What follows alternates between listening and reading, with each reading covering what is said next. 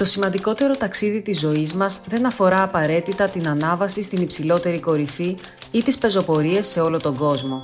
Η μεγαλύτερη περιπέτεια που μπορεί κανείς να βιώσει είναι να ζήσει τη ζωή που ονειρεύεται. Όπρα Winfrey, Αμερικανίδα παρουσιάστρια.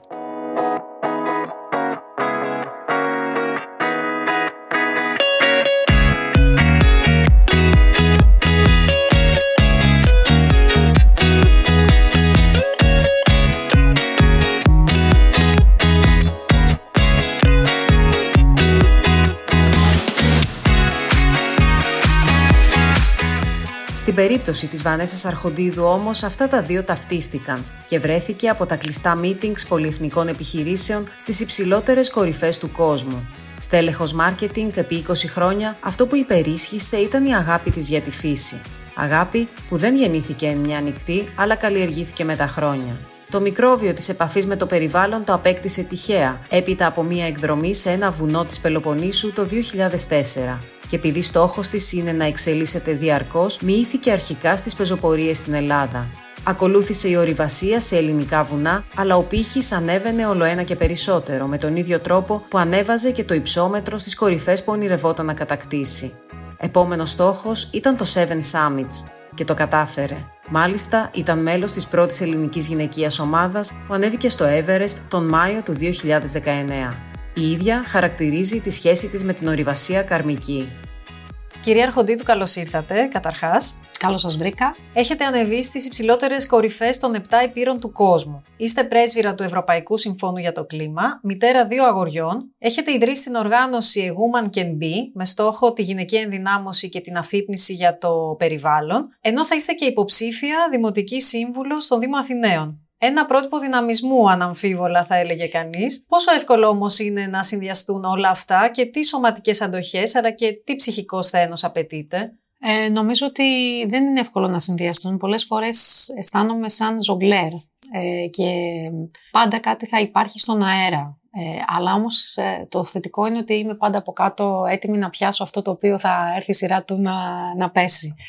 Ε, νομίζω ότι σας έδωσα έτσι λίγο μια εικόνα του πόσο εύκολο είναι να συνδυαστούν, αλλά δεν είναι και πράγματα τα οποία ήρθαν και ταυτόχρονα. Δηλαδή όλα αυτά τα οποία συζητάμε και όλοι αυτοί οι τίτλοι ήρθαν κάπως διαδοχικά στη ζωή μου ε, και παίρνει ο καθένας ε, ανάλογα με το χρονικό διάστημα μεγαλύτερη ή μικρότερη θέση ε, γιατί και ως μητέρα δεν μπορείς να αυξομοιώσεις ε, το, το φόρτο εργασίας και όλο αυτό το οικογενειακό κομμάτι που έχεις να κάνεις μέσα στη ζωή σου, αλλά όλα τα υπόλοιπα μπορείς. Οπότε και εγώ ξεκίνησα ως ε, στέλεχος της επιχείρησης και σιγά σιγά ε, μετεξελίχθηκα, ε, δηλαδή το πάθος μου που ήταν η ορειβασία άρχισε να γίνεται μεγαλύτερο κομμάτι της ζωής μου, αλλά αναγκαστικά έπρεπε να αφήσω ε, την καριέρα αυτή την οποία είχα φτιάξει μέχρι εκείνη τη στιγμή. Πώς φτάσαμε ως εκεί ε, και Δηλαδή πώς γεννήθηκε το πάθος σας για την ορειβασία; Βασικά το πάθος μου γεννήθηκε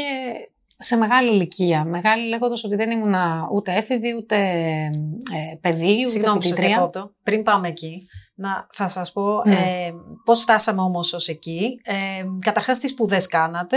Η εργασία σας ήταν πάνω σε ποιο αντικείμενο και πώς καταλήξαμε στο να ασχολείστε με την ορειβασία και να γίνει, ας πούμε, ο τρόπος ζωής σας; Ε, τελείωσα τη Σχολή Επικοινωνίας και Μέσων Μαζικής Ενημέρωσης στο Καποδιστριακό Πανεπιστήμιο Αθηνών. Πάντα, ε, επειδή ήθελα να, ε, να ασχοληθώ και με το χώρο των, των επιχειρήσεων, ε, σκεφτόμουν ότι θα έπρεπε να έχω και λίγο πιο πρακτικές γνώσεις, οπότε επεδίωξα ακριβώς μετά το τέλος των σπουδών να κάνω ένα μεταπτυχιακό που ήταν πάνω στη διοίκηση επιχειρήσεων. Στην ΑΣΟΕ, βέβαια, έγινε. Το, το λένε Οικονομικό Πανεπιστήμιο Αθηνών. Και τότε δηλαδή το λένε Οικονομικό Πανεπιστήμιο Αθηνών, αλλά έχει επικρατήσει το ΑΣΟΕ. Και γενικά για μένα ο, ο χώρος της επικοινωνίας ε, δεν ήταν τόσο πολύ θέμα επαγγέλματος, αλλά θα έλεγα και τρόπος ζωής. Ε, δηλαδή, αν με ρωτήσετε και τώρα, θα σας έλεγα ότι είμαι επικοινωνιολόγος.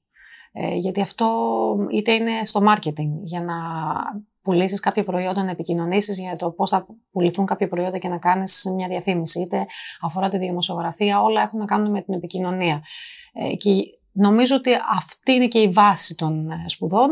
Συνέχισα όμως ε, στο κομμάτι του marketing μετά από το, τις σπουδές μου και το μεταπτυχιακό μου στη διοίκηση επιχειρήσεων, που συνδυάζει επιχειρήσεις και επικοινωνία. Και ήμουνα σχεδόν 20 χρόνια ε, στέλεχος marketing, ε, φτάνοντας και σε ανώτερες θέσεις, διευθύντρια marketing ε, σε πολυεθνικές ε, εταιρείες. Ε, μια δουλειά η οποία όμως με γέμιζε με πάρα πολύ άγχος. Ένα άγχος το οποίο δεν έφευγε ούτε καν το βράδυ που κοιμόμουν έβλεπα εργασιακά όνειρα, έτσι το, το λέω συνήθως αυτό. Ε, και κάπως έτσι σκέφτηκα ότι θα πρέπει να κάνω κάτι το οποίο να με, να με αποσυμπιέζει.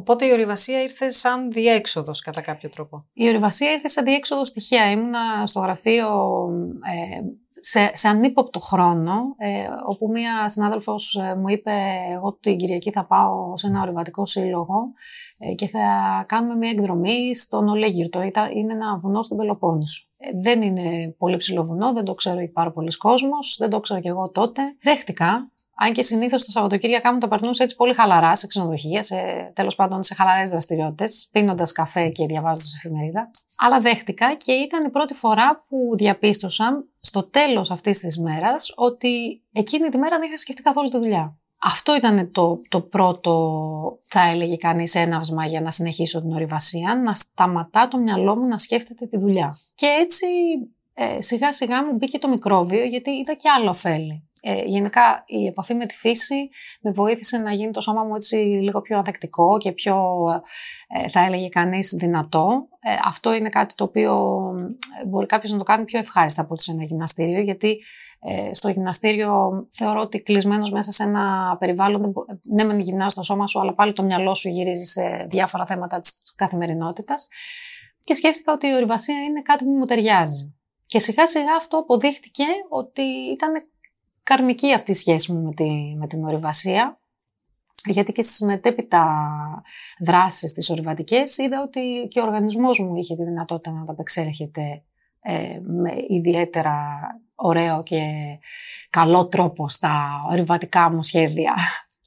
Οπότε σιγά σιγά ε, συνεχίζατε τις ε, ορειβασίες, τις αναβάσεις, ε, Ξεκίνησα με πεζοπορία, όπως ξεκινάνε οι περισσότεροι ορειβάτες. Ε, είναι αυτό που λένε ότι πριν αρχίσεις να τρέχεις θα πρέπει πρώτα να αρχίσεις να περπατάς. Άρα ε, τα ορειβατικά μου βήματα ε, ξεκίνησαν με πεζοπορίες στην Ελλάδα, σε βουνά της Ελλάδας, σε πολύ ωραία φαράγγια της χώρας μας, αλλά και σε, σε, σε χώρους που δεν είχα πάει, γιατί είμαι παιδί της πόλης να σας πω. Δηλαδή, μεγάλωσα στην πόλη, δεν είχα χωριό, Άρα η ενασχόλησή μου με την ορειβασία με έκανε να γνωρίσω και την Ελλάδα. Μέχρι δηλαδή την ηλικία των 28-29 ετών δεν είχα πάει σε μέρη της Ελλάδας όπως η Ροδόπη ή όπως ε, για παράδειγμα τα σύνορά μας ε, σε, και που, που, για μένα είναι, είναι εμπειρία που πρέπει κάθε Έλληνας να τη ζήσει, γιατί είναι τελείως διαφορετικό το να μένεις ε, στην Αθήνα και να μένεις ε, σε περιοχές της, ε, της χώρας που είναι στα σύνορα και σαν αίσθηση, αλλά εγώ το βλέπω και σε ένα επίπεδο ότι πρέπει να γνωρίσουμε αυτούς τους ανθρώπους για να δούμε πόσο σημαντική είναι στη διατήρηση αυτής της ε, ελληνικότητας. και, και για μένα, ε, γνωρίζοντας την Ελλάδα, γνώρισα και τον εαυτό μου ε, μέσα από όλα αυτά τα ορειβατικά βήματα και γι' αυτό συνέχισα και την ορειβασία. Ήθελα να κάνω όλο και ε, ένα βήμα παραπάνω και μετά την Ελλάδα ξεκίνησα να ορειβατώ στις Άλπεις. Μετά ε, ήρθε μια πρόταση να πάω να κάνω το Everest ε, Base Camp Trek που για μένα έγινε το 2009 και αυτό τι είναι, μια πεζοπορία είναι και αυτό, απλά είναι υψηλά τα ε, υψόμετρα γιατί ακόμα και το Base Camp του Everest είναι στα 5.300 μέτρα και γενικά όλο το, όλα γίνανε σταδιακά, εξελικτικά, αλλά μου έδειξαν ότι αυτό είναι που για μένα αποτελεί το νέο μου, τη νέα μου αγάπη, το νέο μου πάθος. Οι μεγαλύτερες κορυφές στις οποίες έχετε ανεβεί ποιες είναι και ποια ήταν η πιο δύσκολη ανάβαση; Κάποια στιγμή στην ορειβατική μου πορεία όπως είπα και εξελικτικά, ε, ήρθε ένας στόχος ο οποίος ε, είναι παγκόσμιος. Το, τον ακολουθούν δηλαδή πάρα πολλοί ορειβάτες σε όλο τον κόσμο και είναι η ανάβαση στις 7 υψηλότερες κορυφές των υπήρων του κόσμου, λέγεται Seven Summits Project. Και αυτό ήταν κάτι το οποίο ε, μου έδινε τη δυνατότητα να έχω έναν ετήσιο στόχο. Δηλαδή, ε, ναι, κάποια στιγμή κατάλαβα ότι θα ήταν πολύ ωραίο να, να, να υπάρχει μια ελληνική γυναική ομάδα να ανέβει στο Everest, αλλά δεν θεωρούσα ότι θα ήταν κάτι το οποίο θα μπορούσε να γίνει από τη μία στιγμή στην άλλη.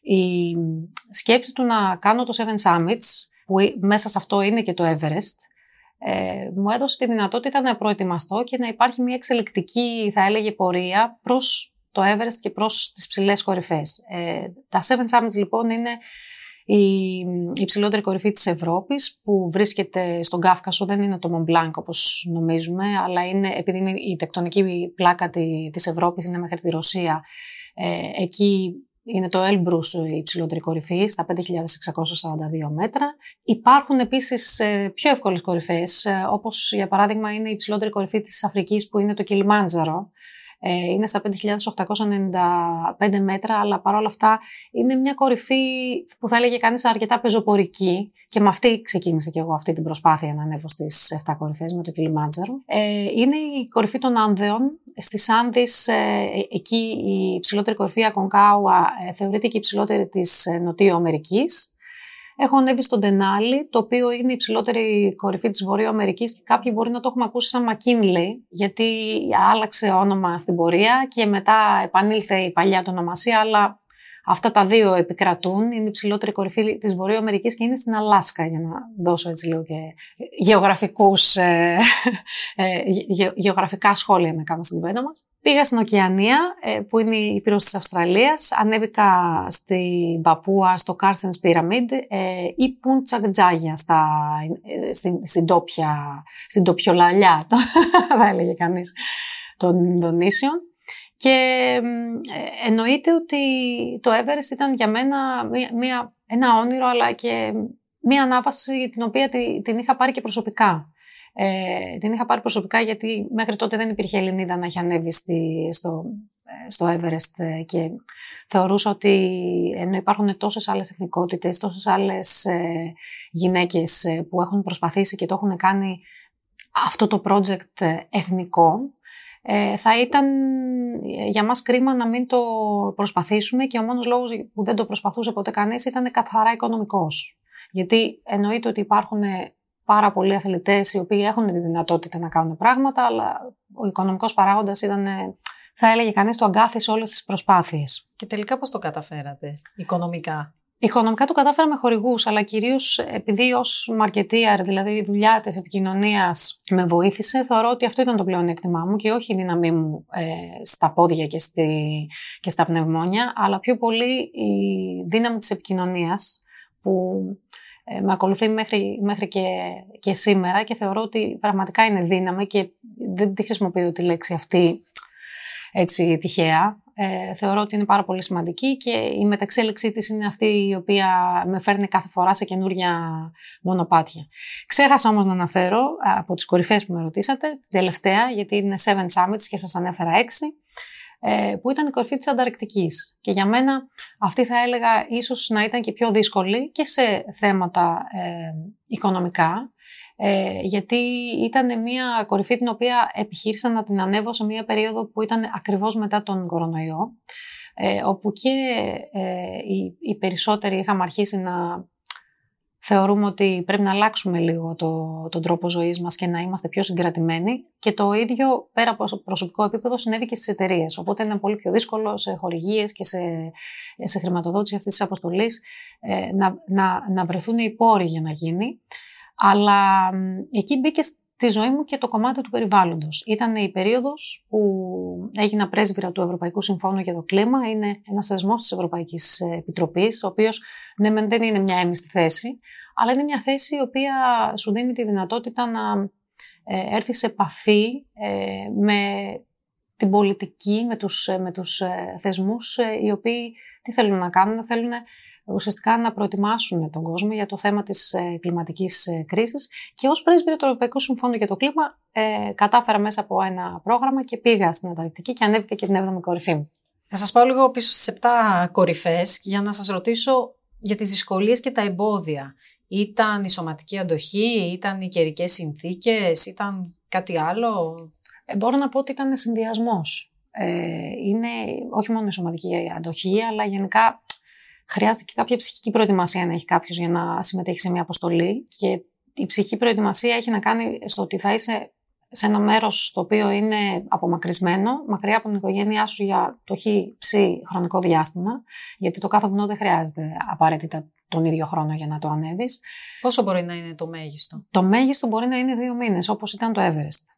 Ε, και ευτυχώς αυτό ήταν και το μοναδικό που χρειάστηκε τόσο πολύ.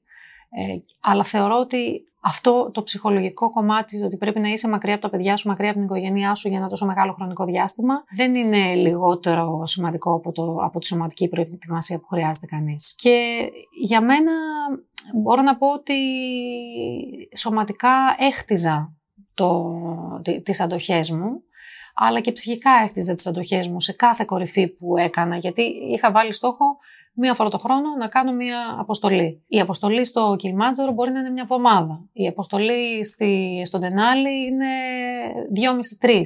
Η αποστολή στο Everest όμως είναι δύο μήνες.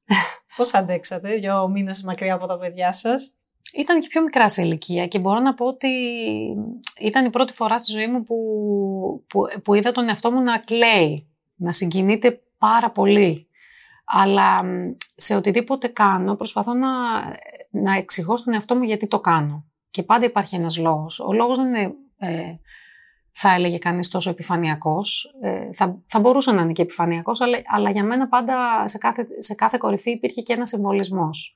Στο Everest λοιπόν ε, είχε πολύ μεγάλη σημασία το γεγονός ότι θα αναδεικνύαμε τη γυναικεία δύναμη, γιατί θα ήταν η πρώτη ελληνική γυναική ομάδα και θεωρούσα ότι αν γυρίσω πίσω, χωρίς να τα καταφέρω, θα, θα, θα συμπαρέσει όλη αυτή η αποτυχία, όλο το, το, το, το κομμάτι της ε, γυναικείας δύναμης. Οπότε ποτέ δεν έκανα πίσω γιατί έλεγα ότι ε, εγώ θέλω να δείξω ότι εμείς οι γυναίκες, οι γυναίκες Ελληνίδες μπορούμε. Και για να είμαι απόλυτα έτσι πιο ειλικρινής, δεν, δεν ήταν μόνο οι γυναίκες Ελληνίδες, αλλά ήταν και η Ελληνίδα μάνα. Γιατί πολλές φορές ε, έκανα πλάκα με τον εαυτό μου και έλεγα: Μπορεί να μην είμαι η πρώτη, αλλά σίγουρα θα είμαι η πρώτη Ελληνίδα μάνα. Και γιατί το λέω το μάνα, το λέω ηλικιακά.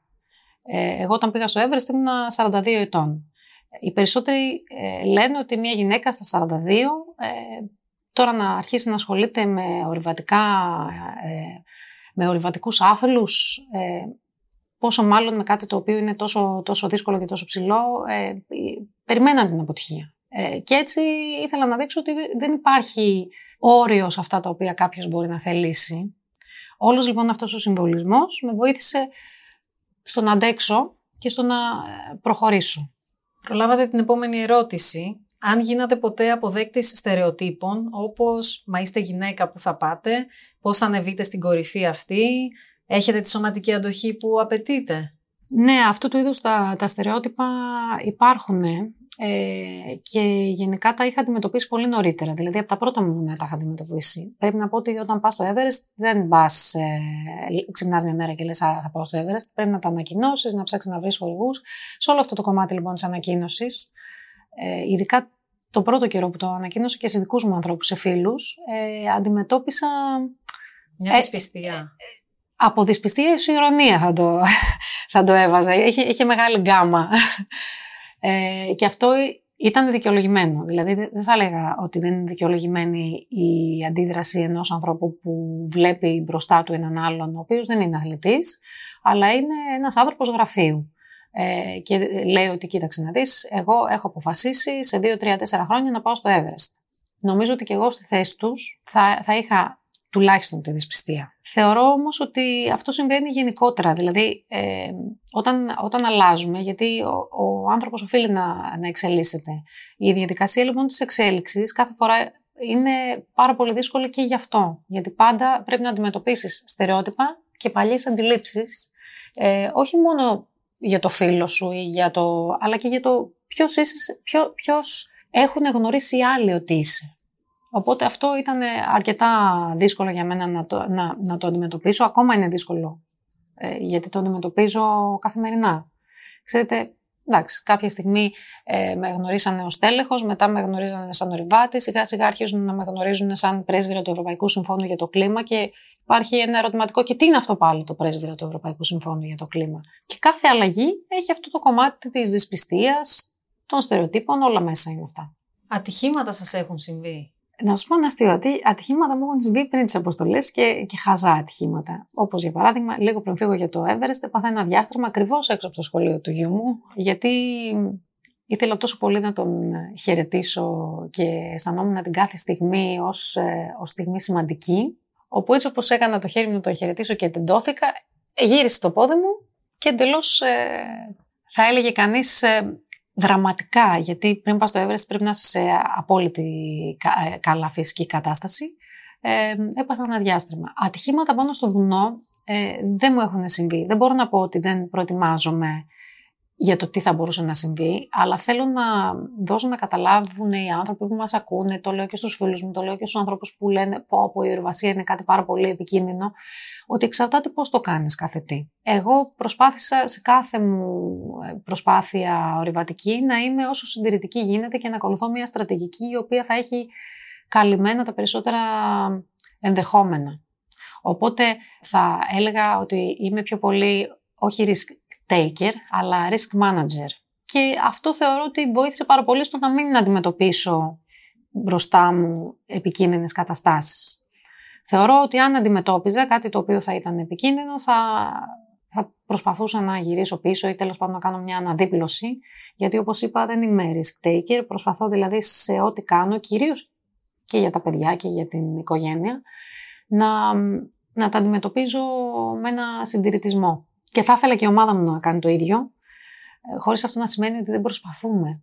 Γιατί κάποιοι συνδέουν το συντηρητισμό με το να μείνω σπίτι και να μην κάνω τίποτα. Όταν είδατε τον κόσμο από ψηλά, τι διαπιστώσατε, Υπήρξε ένα είδος αφύπνισης ότι πρέπει και εσείς να κάνετε κάτι για το πλανήτη; Υπήρξε.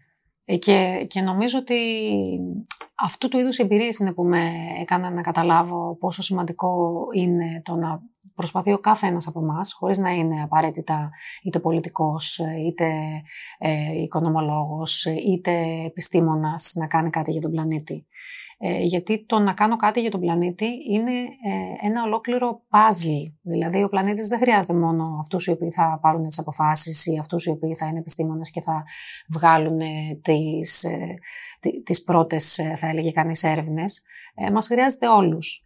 Εγώ ανεβαίνοντας είδα ότι υπάρχουν χαρακτηριστικά, λέω ότι εκεί που πατάνε λίγα ανθρώπινα πόδια, το ανθρώπινο αποτύπωμα είναι τεράστιο. Και το διαπίστωσα ε, και στο Everest αλλά και στα άλλα βουνά, γιατί τα βουνά στις κορυφές τους ε, είναι χιονοσκέπαστα ε, και σιγά σιγά μόνο αυτό δεν είναι. Δηλαδή οι παγετώνες έχουν αρχίσει και λιώνουν, ακόμα και στις υψηλότερες κορυφές των Ιμαλαίων βλέπουμε ότι ε, λιώνουν σε απίστευτα, με απίστευτα γρήγορους ρυθμούς. Αυτό όταν το βλέπεις με τα ίδια σου τα μάτια, τι, τι αντιμετωπίζεις, δύο πράγματα. Το ένα είναι ότι ε, εκεί που είσαι στο base camp, στη σκηνή σου, ακούς ε, συνεχώς ε, χιονοστιβάδε, ε, ακούς δηλαδή τον πάγο ε, να κάνει έναν ανατριχιαστικό θόρυβο όπως πάει και μετά ακούς ε, τη χιονοστιβάδα που, που φεύγει και βλέπεις και το χιόνι ε, το οποίο σιγά σιγά λιώνει και πώς το βλέπεις αυτό όταν, όταν ε, βλέπεις ένα άνυδρο τοπίο σαν το βυθό ενός ωκεανού στο σημείο αυτό πριν από λίγα χρόνια υπήρχε πάγος και σιγά σιγά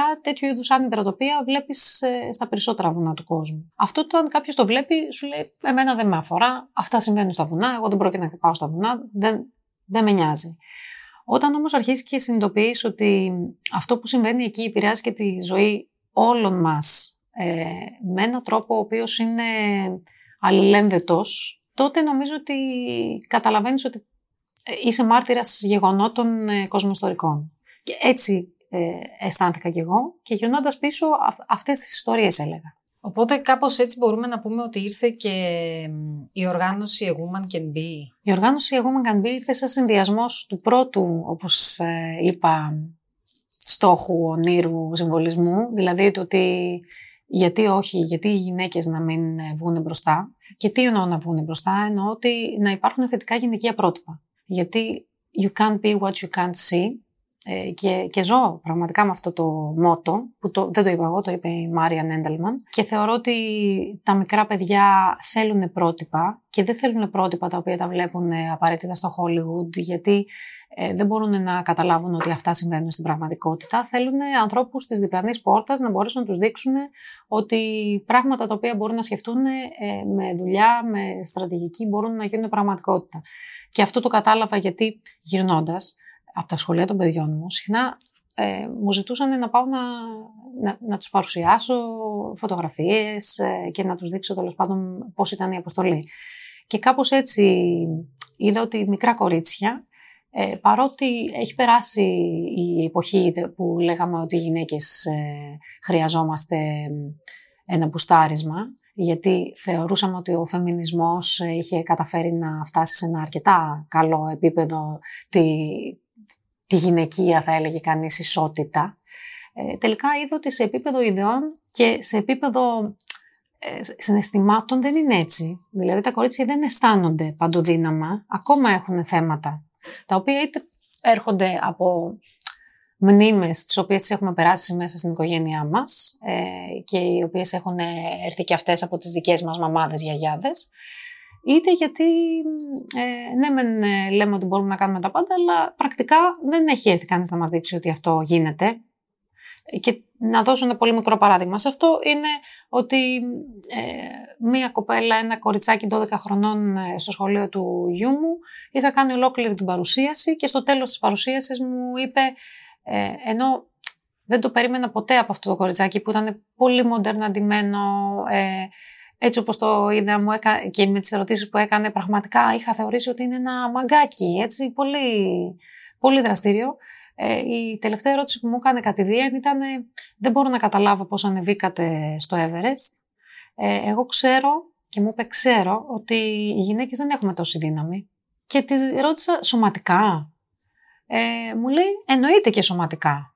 Εκεί κατάλαβα ότι δεν έχουμε αντιληφθεί και γενικά τα μικρά παιδιά δεν αντιλαμβάνονται τι σημαίνει διαφορετικότητα, τι σημαίνει σωματική δύναμη, γιατί ναι, ε, μπορεί να μην είμαστε ίδιοι, δηλαδή δεν, δεν, δεν θα λέγαμε ποτέ ότι οι γυναίκες έχουν τον ίδιο, την ίδια μεϊκή δύναμη με έναν άντρα, αλλά αυτό δεν σημαίνει ότι τα όνειρά μας εξαρτώνται από ένα παράγοντα. Και θεωρώ λοιπόν ότι αυτό μου έδωσε το έναυσμα για το A Woman Can Be σε συνδυασμό με το γεγονός ότι θεωρώ ότι ήταν και τα όλα αυτά τα περιβαλλοντικά, θα έλεγε κανείς, ενάυσματα ή περιβαλλοντικές εικόνες που με έκαναν να πω ότι ναι, χρειαζόμαστε έναν οργανισμό ο οποίος θα ενδυναμώνει τις γυναίκες σε ένα άλλο επίπεδο.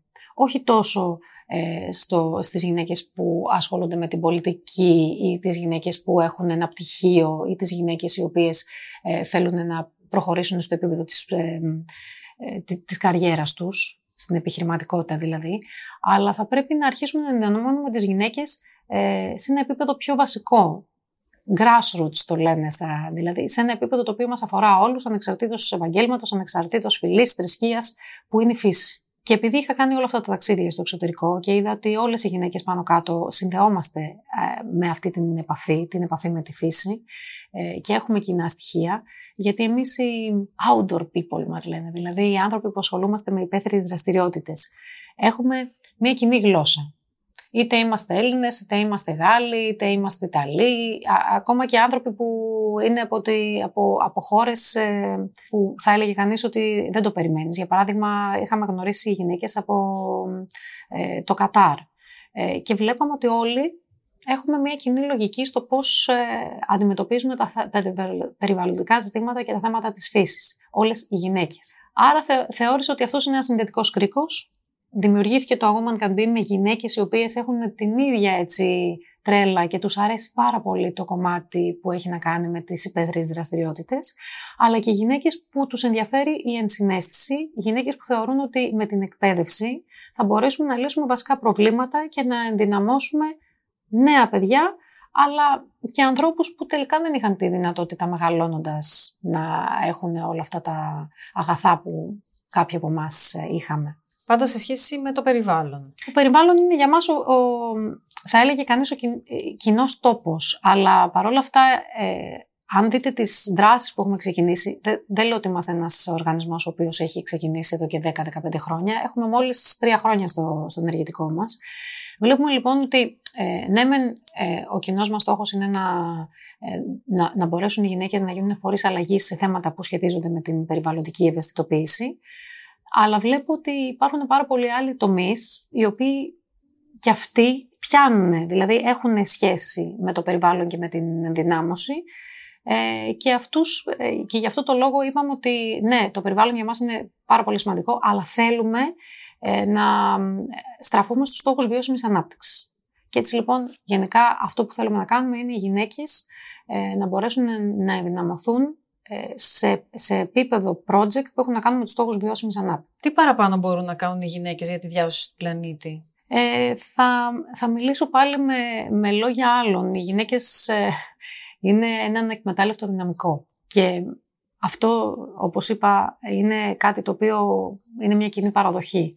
Και είναι ανεκμετάλλευτο δυναμικό γιατί ε, σε πολλές χώρες δεν τους δίνεται καν η δυνατότητα να συμμετέχουν ισότιμα μέχρι και, στο, και, και, και στη δική μας τη χώρα. Δηλαδή αυτό το οποίο βλέπουμε είναι ότι καμία χώρα δεν έχει ε, επιτύχει ε, απόλυτη ισότητα, ακόμα και στις σκανδιναβικές χώρες που θεωρούμε ότι είναι πολύ πιο μπροστά, ε, απόλυτη ισότητα δεν υπάρχει. Αν όλο αυτό το δυναμικό, ό, ό, όλες αυτές οι γυναίκες μπουν στη διαδικασία να δουλέψουν και να μπουν ισότιμα μέσα στην κοινωνική, θα έλεγε κανείς, ζωή και ανάπτυξη, ε, θεωρώ ότι αυτό το μετάλλευτο δυναμικό θα μπορέσει να αποτελέσει όχι μόνο πόρους ε, επιπλέον πόρους για την ανάπτυξη, αλλά θα δημιουργήσει και, μια, και ένα άλλο σκεπτικό. Γιατί όπως και να το κάνουμε, οι γυναίκες έχουμε ένα άλλο σκεπτικό. Είμαστε διαφορετικές, δεν θα έλεγα δυνατότερες ή μη δυνατές, αλλά είμαστε σίγουρα διαφορετικές και θα μπορέσουμε έτσι ε, νομίζω να συμβάλλουμε σε μια ανάπτυξη ε,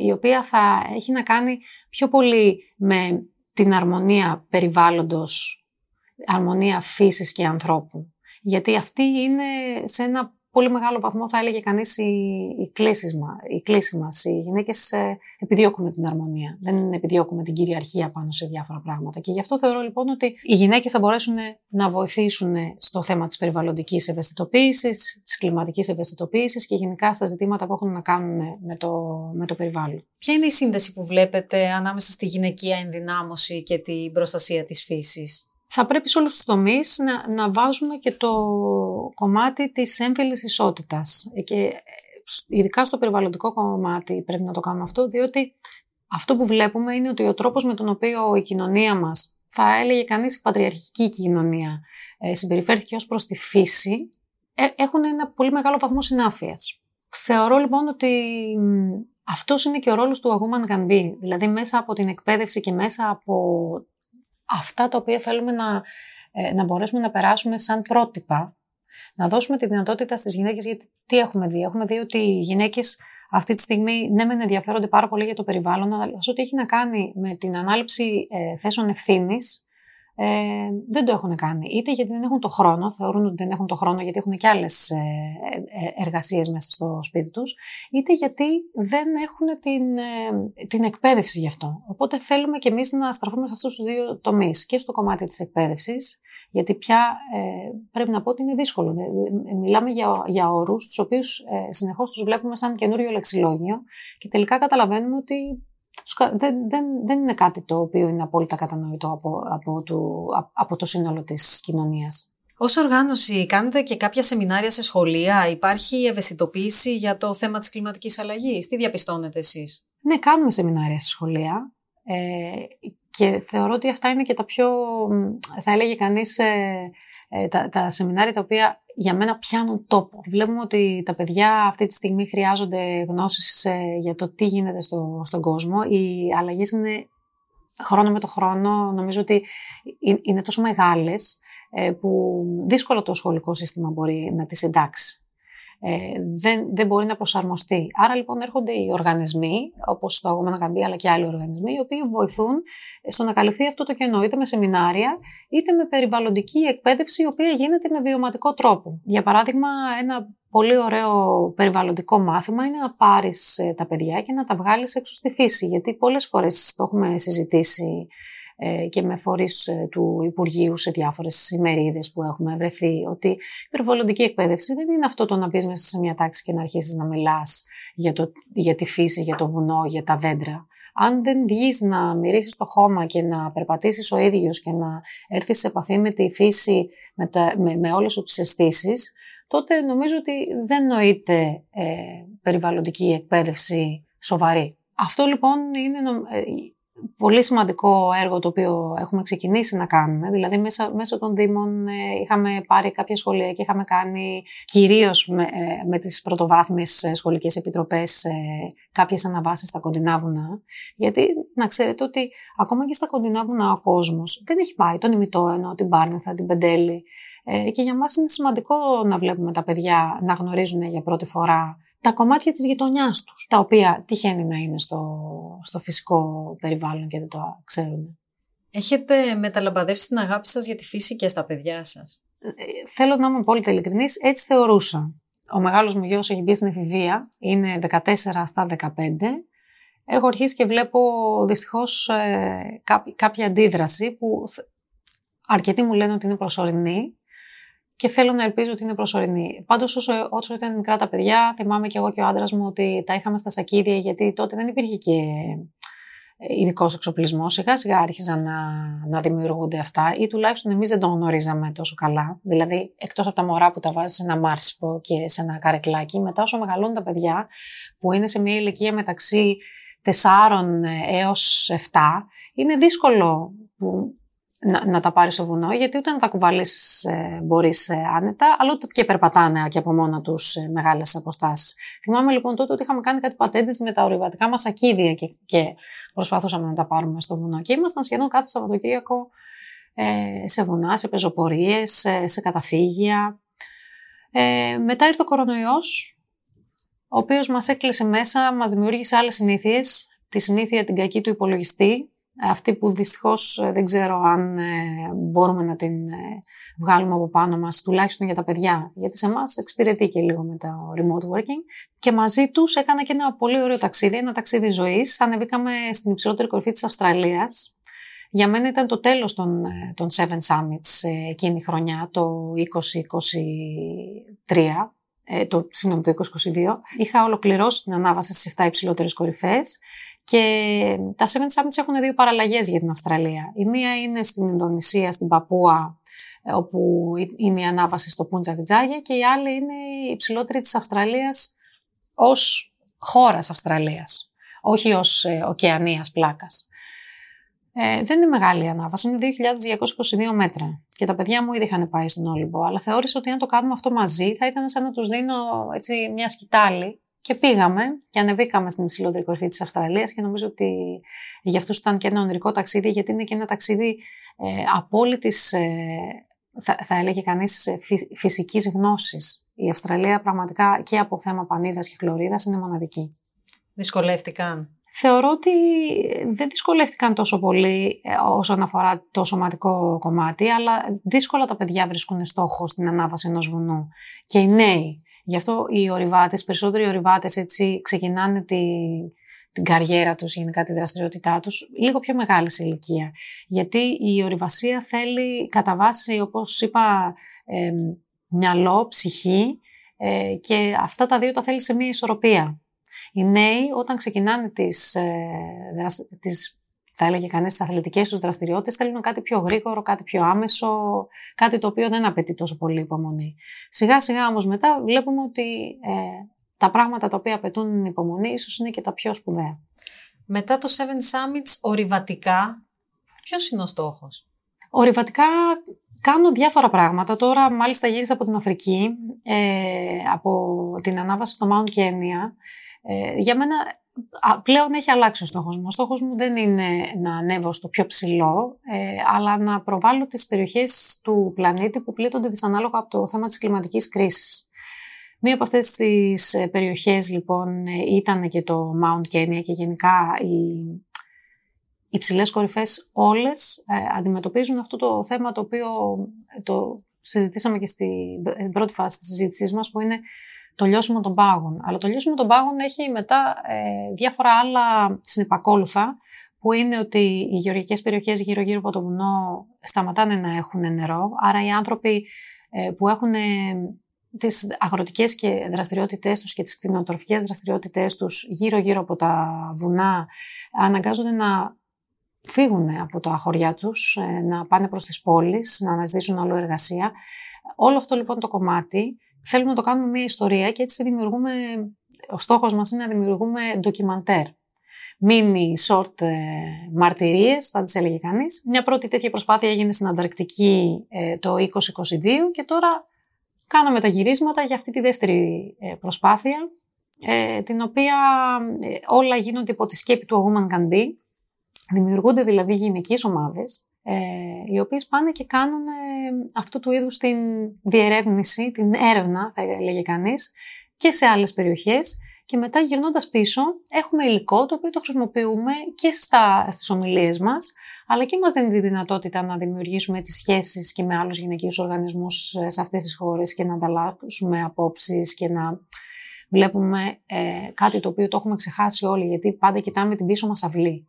Ε, κοιτάμε δηλαδή τι γίνεται στη χώρα μας και πολλές φορές το έχω δει και, και και μου λένε, ωραία, και αυτό που κάνεις, πώς βοηθάει την Ελλάδα; Αυτό που δεν καταλαβαίνουμε είναι ότι για να βοηθηθούμε πρέπει αφενός να, να, να αρχίσουμε να κοιτάμε και παρά έξω, να μην κοιτάμε δηλαδή τι κάνουμε εμείς εδώ, γιατί πολλά καλά παραδείγματα μας έρχονται από το εξωτερικό, είτε είναι από την Αμερική, είτε είναι όμως και από την Αφρική. Δεν είναι απαραίτητο δηλαδή ότι οι άνθρωποι οι οποίοι έχουν χαμηλότερη εικονο που οι οικονομίες τους είναι ασθενέστερες, ε, ότι δεν έχουν να μας διδάξουν πράγματα. Εγώ είδα πολλά πράγματα τα οποία μπορούμε, να, ειδικά στην Αφρική, να, να τα πάρουμε και να τα χρησιμοποιήσουμε ως, θα έλεγε κανείς, διδάγματα και για μας. Ε, και από πλευράς ε, γυναικείας ενδυνάμωσης, γιατί εκεί αυτό που είδα ήταν πόσο δυνατά είναι τα γυναικεία communities. Ε, το οποίο δεν το έχουμε εμείς εδώ, το έχουμε ξεχάσει νομίζω λίγο. Αυτό λοιπόν προσπαθούμε να κάνουμε. Πάντα το, το βάζουμε με ένα ορειβατικό με ένα βορειβατικό στόχο, πάντα δηλαδή ανεβαίνω βουνά, και γιατί μου αρέσει και γιατί θεωρώ ότι αυτό είναι και η προσωπικότητά μου και με εκφράζει. Είτε αυτά είναι των 8.000 μέτρων, είτε των 4, είτε των 2. Εσείς στην καθημερινότητά σας, τι αλλαγές έχετε υιοθετήσει για μια πιο ποιοτική ζωή, σε συνδυασμό πάντα με την προστασία του περιβάλλοντος; Τι συνήθειες έχετε αλλάξει; Έχω αλλάξει πολλά πράγματα τα οποία κάποιοι μπορούν να τα θεωρούν αυτονόητα. Ε, ένα από αυτά τα πράγματα έχει να κάνει με το θέμα της κατανάλωσης. Ε, προσπαθώ κάθε φορά να περιορίζω, δηλαδή ακόμα από την κατανάλωση για το τι θα φάμε στο σπίτι μέχρι το, το τι θα φορέσουμε, ε, προσπαθώ κάθε φορά να εξαντλώ όλα τα ενδεχόμενα. Δηλαδή δεν, δεν είμαστε όπως παλιά τόσο ε, εύκολοι στο να αλλάζουμε ρούχα, να αλλάζουμε συσκευές, ε, να χρησιμοποιούμε αυτό που, που έλεγα παλιά, το, το τι είναι αυτό το οποίο χρησιμοποιείς καμιά φορά, ε, έχει να κάνει και μέσα από το σπίτι σου. Το, το νοικοκύρεμα, το upcycling λοιπόν, μπορεί να έρθει και μέσα από το σπίτι σου. Παλιά μας πράγματα τα μεταποιούμε ε, και τα χρησιμοποιούμε για δεύτερη, τρίτη φορά ή τα κάνουμε έργα τέχνης μαζί με τα παιδιά. Ε, προσπαθούμε δηλαδή να, να αλλάξουμε συνήθειες στο σπίτι μας και μετά να μεταφέρουμε αυτού του είδους τη γνώση και στους φίλους μας και στους γνωστούς μας. Στο σπίτι μας ε, μπορώ να πω κάτι που είναι πάρα πολύ ε, δύσκολο να το καταλάβει κυρίως η μαμά μου όσο ήταν ε, στη ζωή, ήταν στη δημιουργία διαφορετικών ποσοτήτων. Δηλαδή εμείς πια μαγειρεύουμε συγκεκριμένες ποσότητες που ξέρουμε ότι δεν θα πεταχτούν. Και αυτό είναι και το, το, το απόλυτα βασικό. Και το δεύτερο κομμάτι που έχω αλλάξει είναι στο, στην ενημέρωση, το οποίο μπορούμε να το κάνουμε όλοι. Δηλαδή πια ε, έχω προσπαθήσει και στα κινητά μου και στις καθημερινές μου ειδήσεις να διαβάζω πράγματα τα οποία με με ενημερώνουν και μου δίνουν τη δυνατότητα να παρακολουθήσω τις εξελίξεις στο τι μπορώ να κάνω για να συμβάλλω σε επίπεδο κλιματικής και περιβαλλοντικής προσαρμογής. Ε, γιατί χρειάζεται μια καινούργια γνώση από όλους μας κάθε φορά. Είτε αυτό σημαίνει να δω ε, ε, τι σημαίνει ας πούμε μια καινούργια τεχνολογία σε επίπεδο ενέργειας ή τι έχει βγάλει σε επίπεδο πράσινης ενέργειας μια εταιρεία ή τι σημαίνει η ενεργειακή κοινότητα. Πράγματα τα οποία ο καθένας μας θεωρεί ότι εντάξει, δεν με, δεν με ενδιαφέρουν, δεν με αφορούν, αλλά στο πλαίσιο της αλλαγής ε, θα πρέπει όλοι να ενημερωνόμαστε. Άρα η δική μου η ενημέρωση έχει, να, έχει γίνει πιο πράσινη.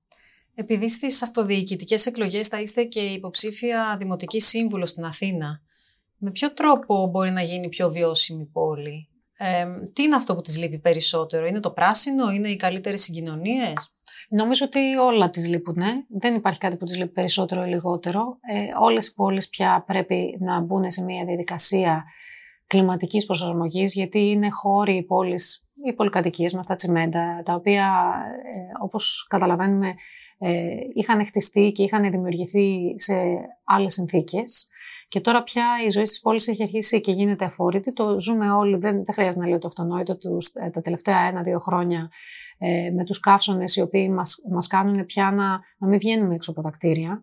Ε, τα παιδιά ούτε καν έχουν τη δυνατότητα να πούνε ότι θα πάω να παίξω σε ένα πάρκο μέσα στην πόλη τις μεσημεριανές ώρες. Και αυτό θα γίνεται κάθε χρόνο και χειρότερο. Οπότε εδώ ε, θα πρέπει να αλλάξουν πάρα πολλά πράγματα από πλευράς υποδομών, από πλευράς εκπαίδευσης, ε, από πλευράς δικών μας ε, συνηθιών, ε, τα οποία θα πρέπει να υπάρχει μια οργάνωση για να γίνουν αυτά. Αυτή η οργάνωση είναι αυτή που λέγεται κλιματική προσαρμογή ε, και θεωρώ ότι όλοι μας θα πρέπει να συμβάλλουμε όσο μπορεί ο καθένας. Εγώ ως επικοινωνιολόγος ε, θεωρώ ότι στο κομμάτι της επικοινωνίας μπορώ να βοηθήσω. Αλλά ο καθένας στο δικό του το κομμάτι έχει τη δυνατότητα να κάνει βήματα προς τα μπροστά. Και δεν είναι ένα βήμα που θα κάνω εγώ ε, αμεληταίο, γιατί, για παράδειγμα, το λέω γιατί περισσότεροι λένε και τι μπορώ να κάνω εγώ, εγώ είμαι ένας απλός άνθρωπος. Το κάθε μικρό βήμα μπορεί να μας φέρει πιο κοντά στο στόχο, γιατί δεν έχουμε άλλη επιλογή τώρα πια. Δηλαδή δεν μπορούμε πια να αγνοούμε το γεγονός ότι οι συνθήκες αλλάζουν ή να θεωρούμε ότι έχουμε άλλα 5-10 χρόνια μπροστά μας. Τώρα θα πρέπει να, να κάνουμε αυτά τα βήματα της μετάβασης προχτές. Γι' αυτό ε, θεωρώ ότι ο καθένας από το δικό του μετερίζει θα πρέπει να συμβάλλει ε, για να μπορέσουν να γίνουν αυτές οι αλλαγές. Η πολιτική μηχανική, οι γεωπόνοι, οι επικοινωνιολόγοι, οι άνθρωποι, οι οικογενειάρχες μέσα στο σπίτι τους με τον τρόπο τον οποίο καταναλώνουν και τα πράγματα τα οποία κάνουν, γιατί μιλάμε για τώρα για την ε, κλιματική αλλαγή, αλλά μέσα σε αυτή είναι 850.000 πράγματα. Είναι η ανακύκλωση, είναι το upcycling, είναι, είναι πάρα πολλά πράγματα τα οποία θα πρέπει σιγά σιγά να τα αλλάξουμε. Τι μήνυμα θέλετε να δώσετε σε όσες γυναίκες ακούνε αυτό το podcast? Θέλω να δώσω δύο μηνύματα, ε, όχι μόνο ένα, και, εκατο, και εκατομμύρια θα έλεγε κανείς μηνύματα μπορούν να, να περάσουν, αλλά το βασικό είναι να πιστέψουν στις δυνάμεις τους και ήταν και το πρώτο μήνυμα του Αγούμαν Κανμπή και της δικής μου της προσωπικής ε, διαδρομής, ε, να μην αφήνουν το περιβάλλον να δημιουργεί για αυτές τα όνειρά τους, ε, να μην αφήνουν τα στερεότυπα να τις, ε, να τις περιορίζουν. Και το δεύτερο μήνυμα που θέλω να δώσω αφορά όχι μόνο τις γυναίκες, αλλά γενικά θα έλεγε κανείς και τους πολιτικούς μας και τους άντρες και όλους, ότι πια θα πρέπει να αρχίσουμε να βλέπουμε τη σχέση μας με το περιβάλλον και με τη φύση σαν να είναι μια σχέση ζωής δεν θα μπορέσουμε να ζήσουμε χωρίς να είμαστε σε, σε αρμονία με τη φύση, οπότε θα πρέπει σιγά σιγά να αρχίσουμε να την προστατεύουμε, ακόμα και αν αυτό σημαίνει ότι θα πρέπει να ε, αλλάξουμε τελείως την κοσμοθεωρία μας και τον τρόπο ζωής μας. Οπότε, ε, όπως διτός είναι και ο ρόλος του Woman Derby, νομίζω είναι διτά τα μηνύματα τα οποία κάθε φορά προσπαθώ να, να περάσω και προς τους ε, ανθρώπους και προς τις γυναίκες κυρίως. Κυρία Αρχοντήτο, ευχαριστούμε πολύ για τη συζήτηση. Και εγώ σας ευχαριστώ πάρα πολύ που με φιλοξενήσατε.